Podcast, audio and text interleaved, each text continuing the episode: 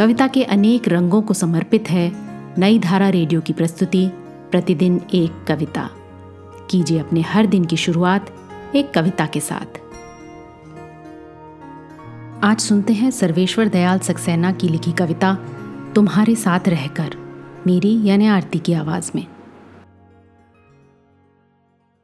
तुम्हारे साथ रहकर, अक्सर मुझे ऐसा महसूस हुआ है कि दिशाएँ पास आ गई हैं। हर रास्ता छोटा हो गया है। दुनिया सिमट कर एक आँगन सी बन गई है, जो खचाखच भरा है।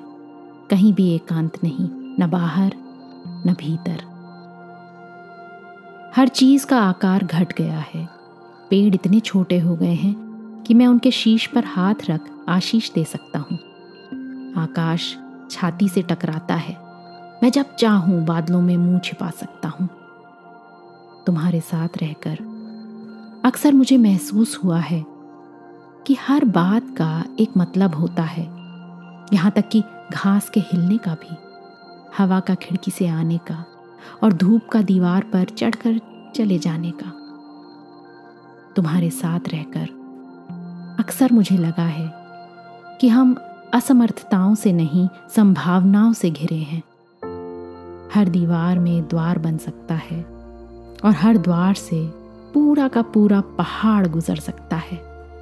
शक्ति अगर सीमित है तो हर चीज़ अशक्त भी है।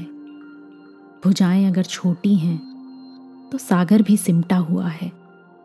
सामर्थ्य केवल इच्छा का दूसरा नाम है।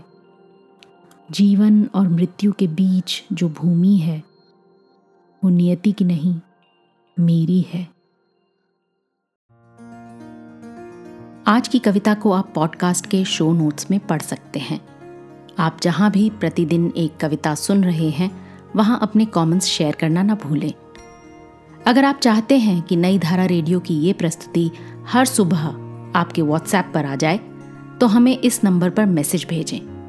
Seven four two eight seven seven five three seven six कल एक और कविता के साथ फिर मिलेंगे।